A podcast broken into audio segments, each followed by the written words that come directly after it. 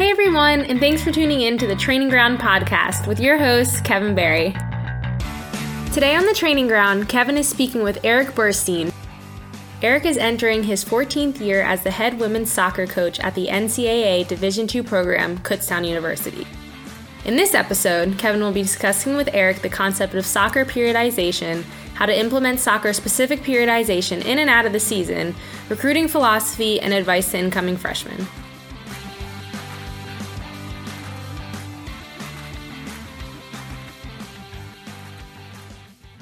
Eric, I appreciate you coming on to the Training Ground podcast. It's a pleasure. Yeah. Thank Thanks for having me, man. I'm looking forward to it. You've been following a periodization model for some time as a head collegiate coach um, for women's soccer. Can you talk me through how you got started with that and um, w- what was the rationale for changing your previous system? Sure. So uh, back in um, 2015, um, we went. We were fortunate enough to advance to the NCAA tournament and went into the first round where um, you know, we ended up losing in penalties, but I really just felt we looked. I'll use the word disinterested, which I think is a silly um, word to use when you look at college athletics. The college athletes are not disinterested in playing, but we, that's how we look. Um, so after the season, I had met with our captains and, and, basically tried to figure out why it seemed like we lacked energy, we lacked uh, you know the desire to go and win the game. Um, and basically, what they said to me was that their legs were dead; they were tired. Um, and at that point, I was like, okay, that makes sense, and didn't really think much about it. And the, you know, fast forward to 2016, uh, you know, we have an off year for us. I think we finished 11, 6, and 1, lost in the conference quarterfinals. And again, just felt like towards the end of the season, it just seemed like we were limping through games. It wasn't, it just didn't seem sharp. So at that point, I met with the captains again. They said the same thing. And I said, okay, this has been my fault. We're overtraining. These kids are tired. Um, so about that time, um, Raymond Verheijen um, had sent uh, or put out a book about periodization, um, and one of two of my friends um, were really you know looking into this reading it. So i said you know what? This summer i'm going to do that. So i purchased his book uh, did the reading um, and I, I, you know i think it's a piece of genius quite frankly. So in 2016 we implemented some of it. I, I, think you know the, the critical thing for me was understanding how it worked um, and then how I can make it work for our program. Because obviously, um, with Verheijen, he works at some of the top clubs and, and soccer federations in the world. So they have more resources. Um, obviously, they have more time to train in college. Um, as you know, you know, you got sometimes you know four games in 11 days, and it's not it's not real. You know, it's not it's not realistic to think you're going to be able to put together um, ex- the, exact program and make it work. So I started to figure out and tinker with it. Um, I think the whole thing is is, is brilliant, um, quite frankly. So we just had to figure out how we, you know, how it would work for us. Uh, we implemented it in 2016, and you know, we had the best season in our program's history. Um, you know, we played the longest seasons in our program's history, uh, which was, you know, we were fortunate to make it to the Final Four. Um, and I think, you know, what you know cemented the fact that this was the right thing to do um, was the fact that after the the Final Four, and I met with some of the players, they still felt good. Um, they said their legs weren't heavy. They weren't rolling out of bed and rolling to a bottle of Advil, struggling to get to class.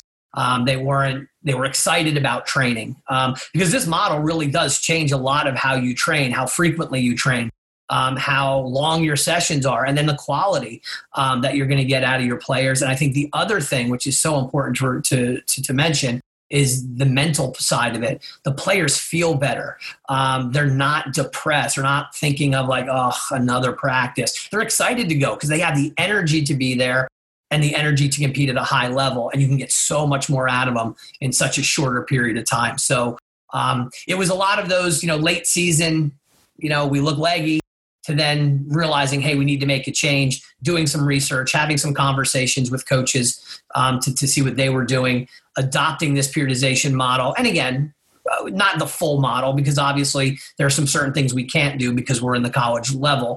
Um, but taking more of a of an active interest in their recovery and and and so on. So I, I think it's been great for our program, great for our kids, um, great for the mental side of the game, and it's something I think will continue to evolve um, and use you know from this moment forward.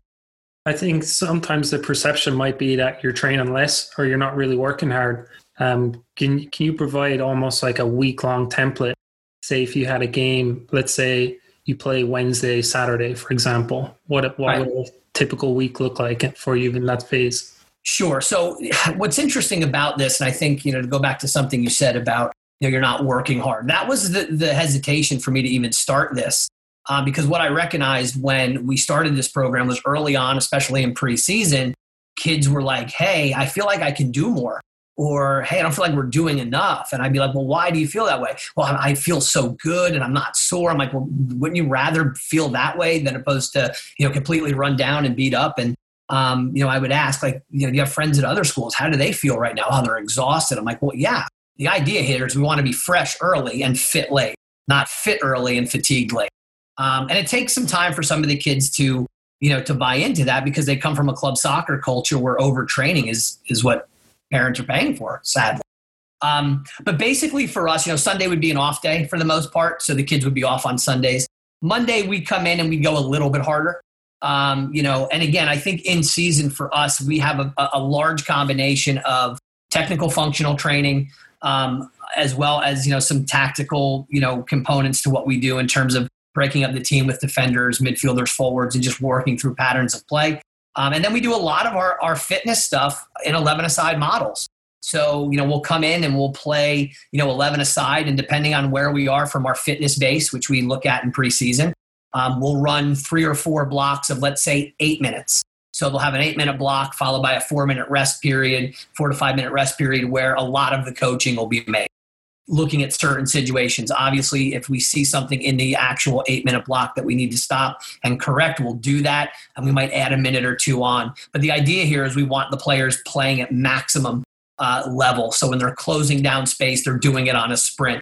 Um, if they're you know defending as a group and they're sliding, you know, can they do it at their absolute fastest pace?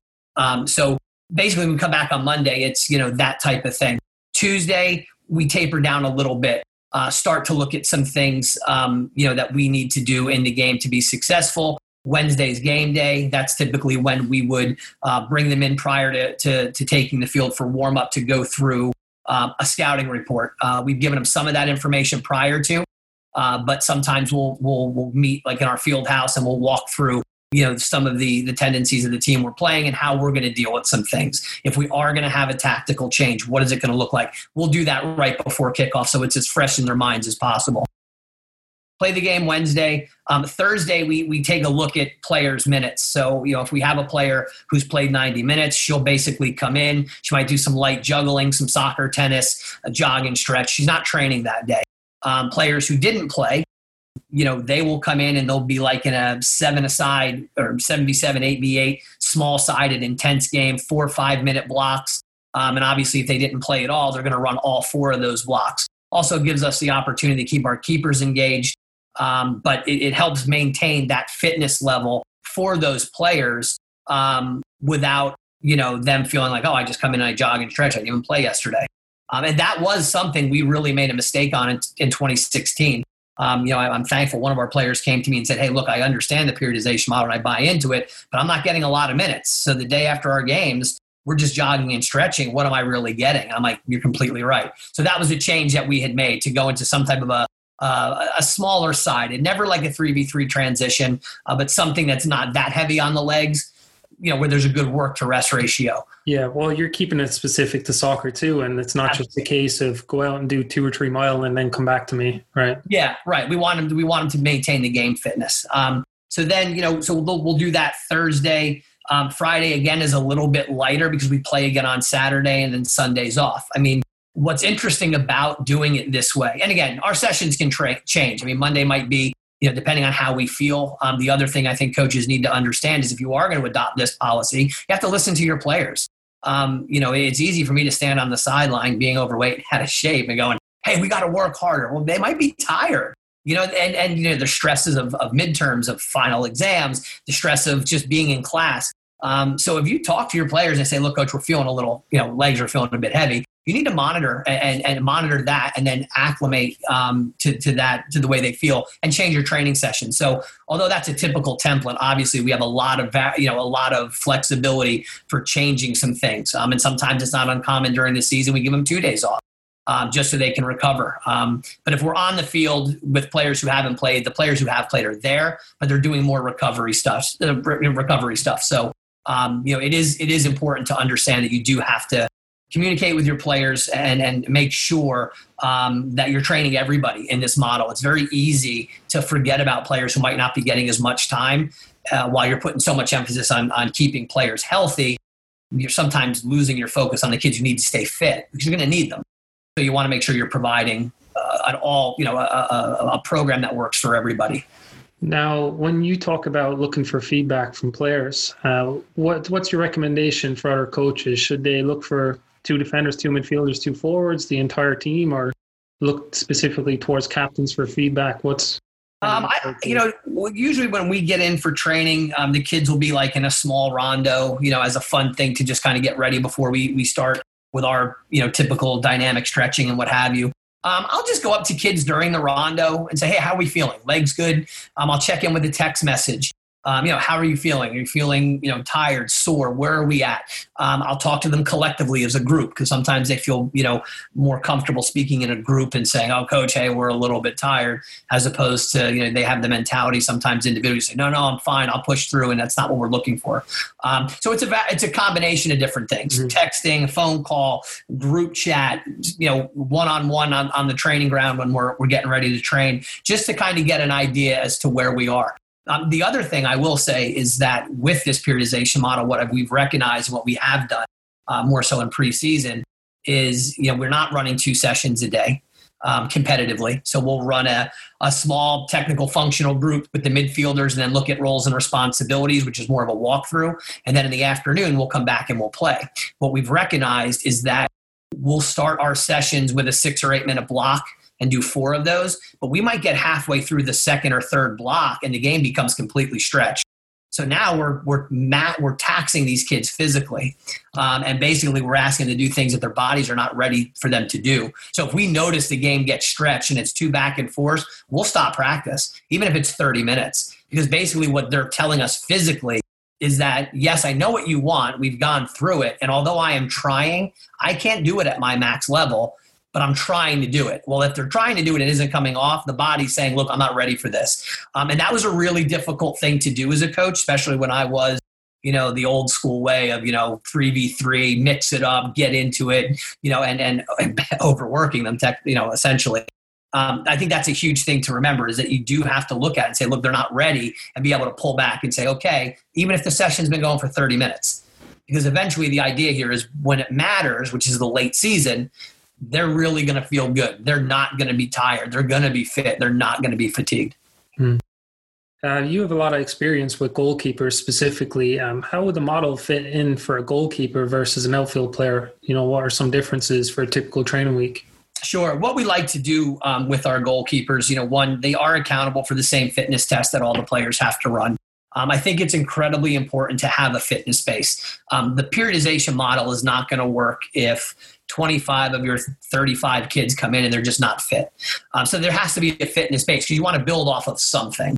Um, now, ideally if you're if you're doing it this way the idea is that you're not overtraining so eventually they'll get caught up but it's physiological. Everyone's going to get caught up at different times so you want to have a good fitness base. Our goalkeepers again that that is the challenge because they're not going to be running as much as some of the field players. So they never really have quote unquote an off day so they're training all the time and i think they get a lot of work not just with our goalkeeper coach who you know you know those kids are you know constantly getting repetition with technical functional stuff hitting the ground footwork catching. But when we get them in the small sided environments um, in the seven aside eight aside they're seeing shots. It's more repetitive. They are getting a workout. So they're maintaining their base you know their fitness level for what they need specifically uh, through the course of the season. So it's not like we have to do a tremendous amount more for them, other than to know that if we're giving our team, let's say, two days off, we may have to bring them in on that you know they'd be off the one day but the second day they may have to come in and just get some some you know routine shot stopping just to stay sharp. But there really isn't too much that has to change because we are giving them an environment of shot stopping angle play crosses physicality all within that seven aside eight aside environment. Absolutely. So again just touching on it it's more game specific and you're not putting out cones or hurdles or or anything um, for a half an hour an hour each day no, and in fact, what I think our recruits love this. I, honestly, outside of our fitness test, we have not done isolated fitness in about four or five years. Um, and, and, to be fair, I mean, our, our kids are fit. So, um, and we haven't had muscle injuries that have kept people out. We've had, you know, some hip flexor things here and there that are aggra- aggravated injuries, but not something that keeps a kid off the field or affecting their play. Um, and I think that has to do with just ball striking prior to coming to preseason uh, more than it does the way that we're training. Um, so, so yeah, I mean, it's, it's, um, you know, it, we, we, we're looking at this very, very closely across all parts of, of our program goalkeepers, defenders, midfielders, forwards. Yeah. Can you speak a little bit towards the fitness test, what it's composed of, and when that fits into your preseason schedule? Sure. Um, it, the, the, the fitness test for us has been a um, kind of a, a, a, an organism. It's you know changing. It's always evolving a little bit. Originally, when I came to Kutztown, I had taken uh, the same fitness test we used at Bowling Green, which I liked and was hard. Um, and being a young, ambitious coach, when I came into KU and I took over the program, I basically told the girls anybody who fails will be will be asked to leave the program. So everybody passed. Um, having set that standard, um, I think from that point forward, the fitness test became like, oh my God, they have this fitness test. It's a GBFT. Everybody panicked. It, it gave them a nice level of anxiety, not too much, although some you know, some alumni will even text me still going, "Hey, good luck today," like because they remember it vividly. Right. Um, the, the, the, the test has changed a bit; it's become a bit more soccer specific. And essentially, what we tell the players is, "Look, th- you have to be able to complete these. I think it's 14 elements, um, and most of it is short distance stuff. I think if you add up the times that they have to get, I think it it, it comes out to less than 17 minutes of total running." Um, but it's the it's the ability to look at a task and say, okay, on the surface, I could run all of these these these um, elements individually with no problem. But when you combine them and then you divide in, you know, a couple of minutes rest in between each element, and then you stand there with a clipboard, you know, make you know checking off who gets in, it gives them a, a heightened sense of a little bit of anxiety, yes, but like, okay, I, I have to be able to do this. Um, and that culture has been set by players that have been through our program that have done a really good job, you know, reaching out to the, the freshmen coming in saying, look, this is a standard for us. We need to do well on it. Um, now, obviously, what you see in this test is the mental side of it as well. You know, players who come in and pass the first four or five elements, then you know the hardest elements are sitting in the middle. If you see them fail two of those, then they go on and pass everything, and then fail a third one at the end they're fit. You can see they're fit. It's the mental side now. Can you push through these three elements? You missed this 120 by one second. Come on. You can get there. Push yourself. You know, you missed the 300 shuttle by 25, which is our number one highest failed element because of turning. Not necessarily, some, you know, kids don't know how to really turn on, on the, we try to show them prior, but you know, when they get in, they're looping around the mm-hmm. line, not necessarily cutting and, and putting their, their plant foot on the proper, on the, you know, their weight on their proper foot when they plant. Um, so we do allow, you know, for some players to miss a couple of the elements. Um, so we don't have a quote unquote pass fail. Um, but if we have an issue with a player, we'll bring them in and say, listen, here's the situation the way the periodization model works, you're now behind all of these kids. You're going to get fit, but you're probably going to see a fitness level where you should be now in mid to late October. By that point, a lot of our players are in their routines and they're fitter than where you are. Um, and we saw this in 2000, the year we went to the Final Four in 2016. We had a freshman that came in, um, and we had a couple that really didn't do well on the test. And what we saw, and again, this was going through the periodization model for the first time, using the periodization model, their level of fitness and their level of performance in the middle to the end of November was outstanding. But like, where was that in September? Well, it wasn't there because you weren't fit enough in August when we got here. So what we saw was that the periodization model did work. It did help kids get fit, but if you didn't come in with the fitness base, you were still behind the other players. Um, so, you know, I, I think our use of this has been for the purpose of having something to be able to look at and say, yes, this is our base, this is where we're at, this is where the team is. And it also helps us build our training sessions. I know a lot of coaches um, still, um, you know, they, I've talked to coaches about this. You know, if kids come in fit, they do extra fitness. Well, it doesn't make a lot of sense because they can't do the fitness you've given them. You do extra fitness, you're, you're inviting injury. Um, so we've we've told players in our pre, you know prior to preseason when the packets go out that there will no will not be extra fitness. You are not going to be set off to the side to do additional running. You're going to continue to train within the team. But if you have any expectation of getting on the field or competing for a, a spot, um, you're going to need to do well on this fitness test to have any chance to be fit enough to play and perform at the level that you're going to be required to here. Yeah, I think that uh, the summer period is so important because your season is so short. Mm-hmm. Um, I know in 2011 when I had my first preseason, we got absolutely crushed fitness wise. Uh, we, we, started off great. We won our first uh, 10 games and we lost our last six. Ooh. We ended up going 10 and six.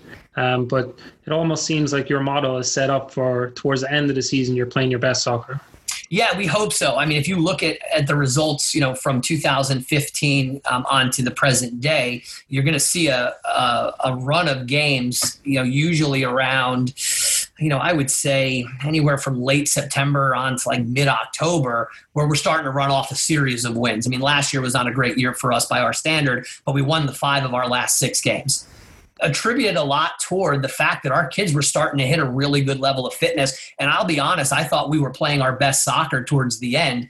The problem is we weren't, you know, and it wasn't a fitness uh, level. It's just, you know, we were we did not perform well in the early part of the season, and that was the reason um, you know, uh, it came down to you know tactical mistakes, how we were set up, trying to find a system. Um, you know, we as a coaching staff could have done a better job making sure that the system was set. Uh, we thought we had something, we went out with it, it just wasn't working. We had to break it down and start again. So um, there were a lot of components, you know, that played a part in, in, last year. But what we did notice was continuing with this periodization model. Um, you know, we did break away from it a little bit towards the end uh, because we felt like we needed a bit more competition in our sessions. But in doing so, we did the competition sessions with a periodization thought process. So if we were doing a heavy, intense, small-sided 3v3, which we told the kids, look, there's you know, there's going to be more ankle turns. There's going to be more because the intensity's up. But then we would do that, let's say on a Monday, and if we were playing Wednesday, we'd be incredibly light on Tuesday. Um, so we really had to balance it, and that was a huge challenge, but something we felt we needed to do uh, in order to, to get our results. But the good part about it was we were in a shape physically where we were not at fatigue. So we were able to go ahead and, and lift our intensity a little bit later because we hadn't hit fatigue yet. We were still fit. Um, you know how that would have gone if we had gotten into the postseason would be would have been interesting because I think we probably would have bottomed out a little bit earlier than we would have liked, but we felt the change was just necessary. Right. So any type of you know, training methodology we use, whether it's periodization from start to finish, um, or a competitive cauldron model uh, like that's used at UNC, where you're tracking and you're awarding points for everything. We had to find a balance last year, and I think we did that, and that's why I think every time you look at a, a schedule of ours, you'll see that there is a, a, a, run of games, usually mid to end of the season, where we tick off five, six, seven, eight, nine, ten, whatever, you know, wins in a row. And I think that has a lot to do with how we're training. Yeah, that's a great point. Um, obviously, in the collegiate system, the in-season period is the smallest time of year at only two or three months. How does the model look like out of season? Is just an extended variation, or do you look to work on specific themes out of season? Sure. Um, so I, you know, I don't think that. To be honest, I don't know that it's, and I don't have any science behind this. I could be completely wrong. I don't think it, it's healthy for our kids to be fall fit year round. I just don't. I, I think, you know, and not to say they're un, unfit in the spring, but our level of fitness and our focus um, is a little bit different. You know, for us, you know, we spend a, you know more time in, in, in the weight room, and we're looking to build you know stronger, fitter, faster, leaner athletes um, in the spring. Uh, and we really, you know, that's when we really get after the strength and conditioning component. Although we do obviously use um, and have strength and conditioning in uh, in the fall, which is important to us as well. Uh, but more so on the recovery side and, and maintenance. You know, in the spring we're doing more building, but our sessions and the way that we're training um, is really based on building relationships between lines. You know, um, how the defenders work with the midfielders, how the midfielders work with the forwards, and then looking at you know technical, functional types of training within position groups. Um, and then we obviously will bring them in um, usually once a week to play 11 aside, sticking with that model where we'll come in, we'll do some rondo to warm up, and then we'll just break into blocks. And our blocks in that time, um, because of the, how we've run the fall, the blocks in the spring for us, we can run almost 10 minutes uh, without, you know, without, you know, three to four 10 minute blocks with breaks in between, obviously, um, where we can go through some stuff. But it's amazing that they're able to maintain a pretty high level of fitness because we've kept them fresh and haven't beaten them down essentially um, in the fall. So um, training definitely is different. Um, the focus is a bit more on position groups, tactics, technical functional training, um, working within between the lines, and who, you know what your response roles and responsibilities are.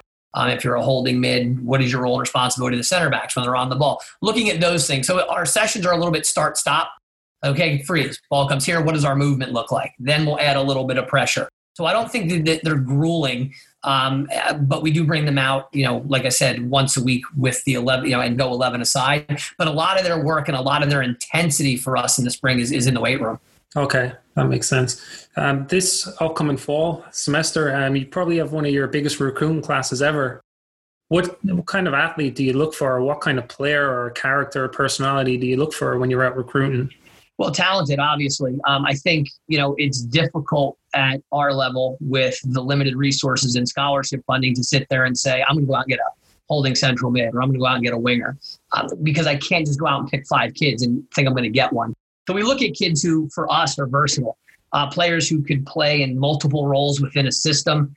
Um, you know, we tend to play um, in a hybrid four-three-three. Uh, we got away from that this year because we feel like we had um, the personnel, uh, and I think the, the, tactical shift uh, was the right one. Um, so we we do have to, and you know that is the one negative is that I'm not recruiting for a system. I'm recruiting, you know, like good midfield players to play in the midfield, and then how do I work within that group? Um, I just don't think, uh, and again, I'm sure there's coaches who do it, but in, you know the way that we're funded and, and kind of our our structure, it's it, I want to go out and get good fit, committed athletes who are versatile to play in a number of different locations. It's not uncommon for us um, to have someone playing in a midfield role, and then all of a sudden you'll see them playing at center back or a forward playing out wide as an outside back. Um, you know, we do that all the time because you know everybody's attributes are different, and although you know you can look at them on the field in club or high school where their talents may be used one way there college is a different level um, so their attributes might fit better within our system, within our conference, within the teams we compete against in a different role. It's then our job to identify what the role is going to be and how that player can use, you know, their positive attributes towards playing in that role. Um, so recruiting for us is, you know, it changes every year how we do it. Um, with smaller classes, we're looking to pinpoint certain areas of the field where kids have a more specific, you know, role. Mm-hmm. Uh, when the classes are larger, it's just about you know a talented group of players. I think for the first time last year we were a little unbalanced, uh, but this year if you look at on the on the I don't say depth chart, but on the dry erase board in the office, um, we have almost a complete. It's you know 10, 10 backs, 14 midfielders, 14 forwards. But those forwards can interchange and play in the midfield. We have some midfielders who play in the back. So it's perfectly balanced where if we had to make changes or rotate players, we would be able to do that. Um, so, but the recruiting thing, I think, is it's different every single year how we approach it. Um, you know, but at the end of the day, we want kids who understand that yes, it might not be a Division One level, but the commitment is is pretty similar. So if you're not willing to really commit to this thing on and off the field, um, then it's really difficult to be successful. You have to be 100% bought in. It's not, um, oh, I'm going to go D2 because I don't want the commitment of D1. Well, then we're not the place for you. Mm-hmm. Can you speak on the adjustment period for freshmen? Like I know you said sometimes uh, a couple years back, they one or two athletes did struggle with a fitness test. Um, what what are some of the difficulties where social, physical, academic um, for incoming athletes? Yeah, I think everyone's a little bit different. What's interesting and what we found over the last couple of years is that you know homesickness is a thing, and it and, and and we've always known that. But I'll have sophomores that come in and say, "Look, I don't know why. I felt great my freshman year, never had a problem, but I'm really just missing home," and that, it's going to affect everybody a little bit differently.